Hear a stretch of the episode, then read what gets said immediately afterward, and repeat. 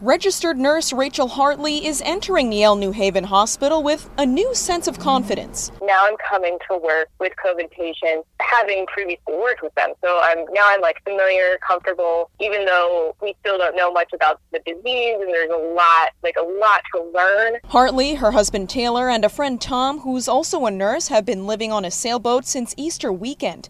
Rachel and her husband sailed from Virginia in April and stayed docked for free in Brooklyn while Rachel worked at NYU Langone Hospital as a critical care nurse treating COVID 19 patients. She's now training to work at Yale New Haven Hospital in Connecticut. It's always difficult going into a new hospital just because the culture, every hospital has a different culture, and I'm eager to kind of get acclimated and past that, and then, you know, and just to really see how COVID is affecting them.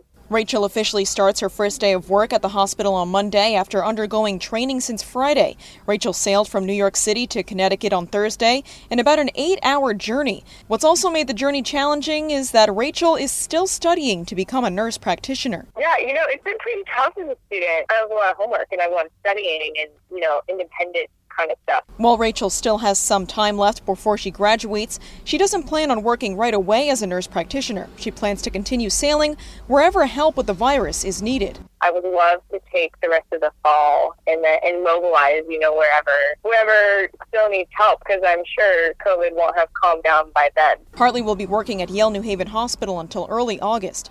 With Difference Makers, Christy Kalishian, WCBS News Radio 880.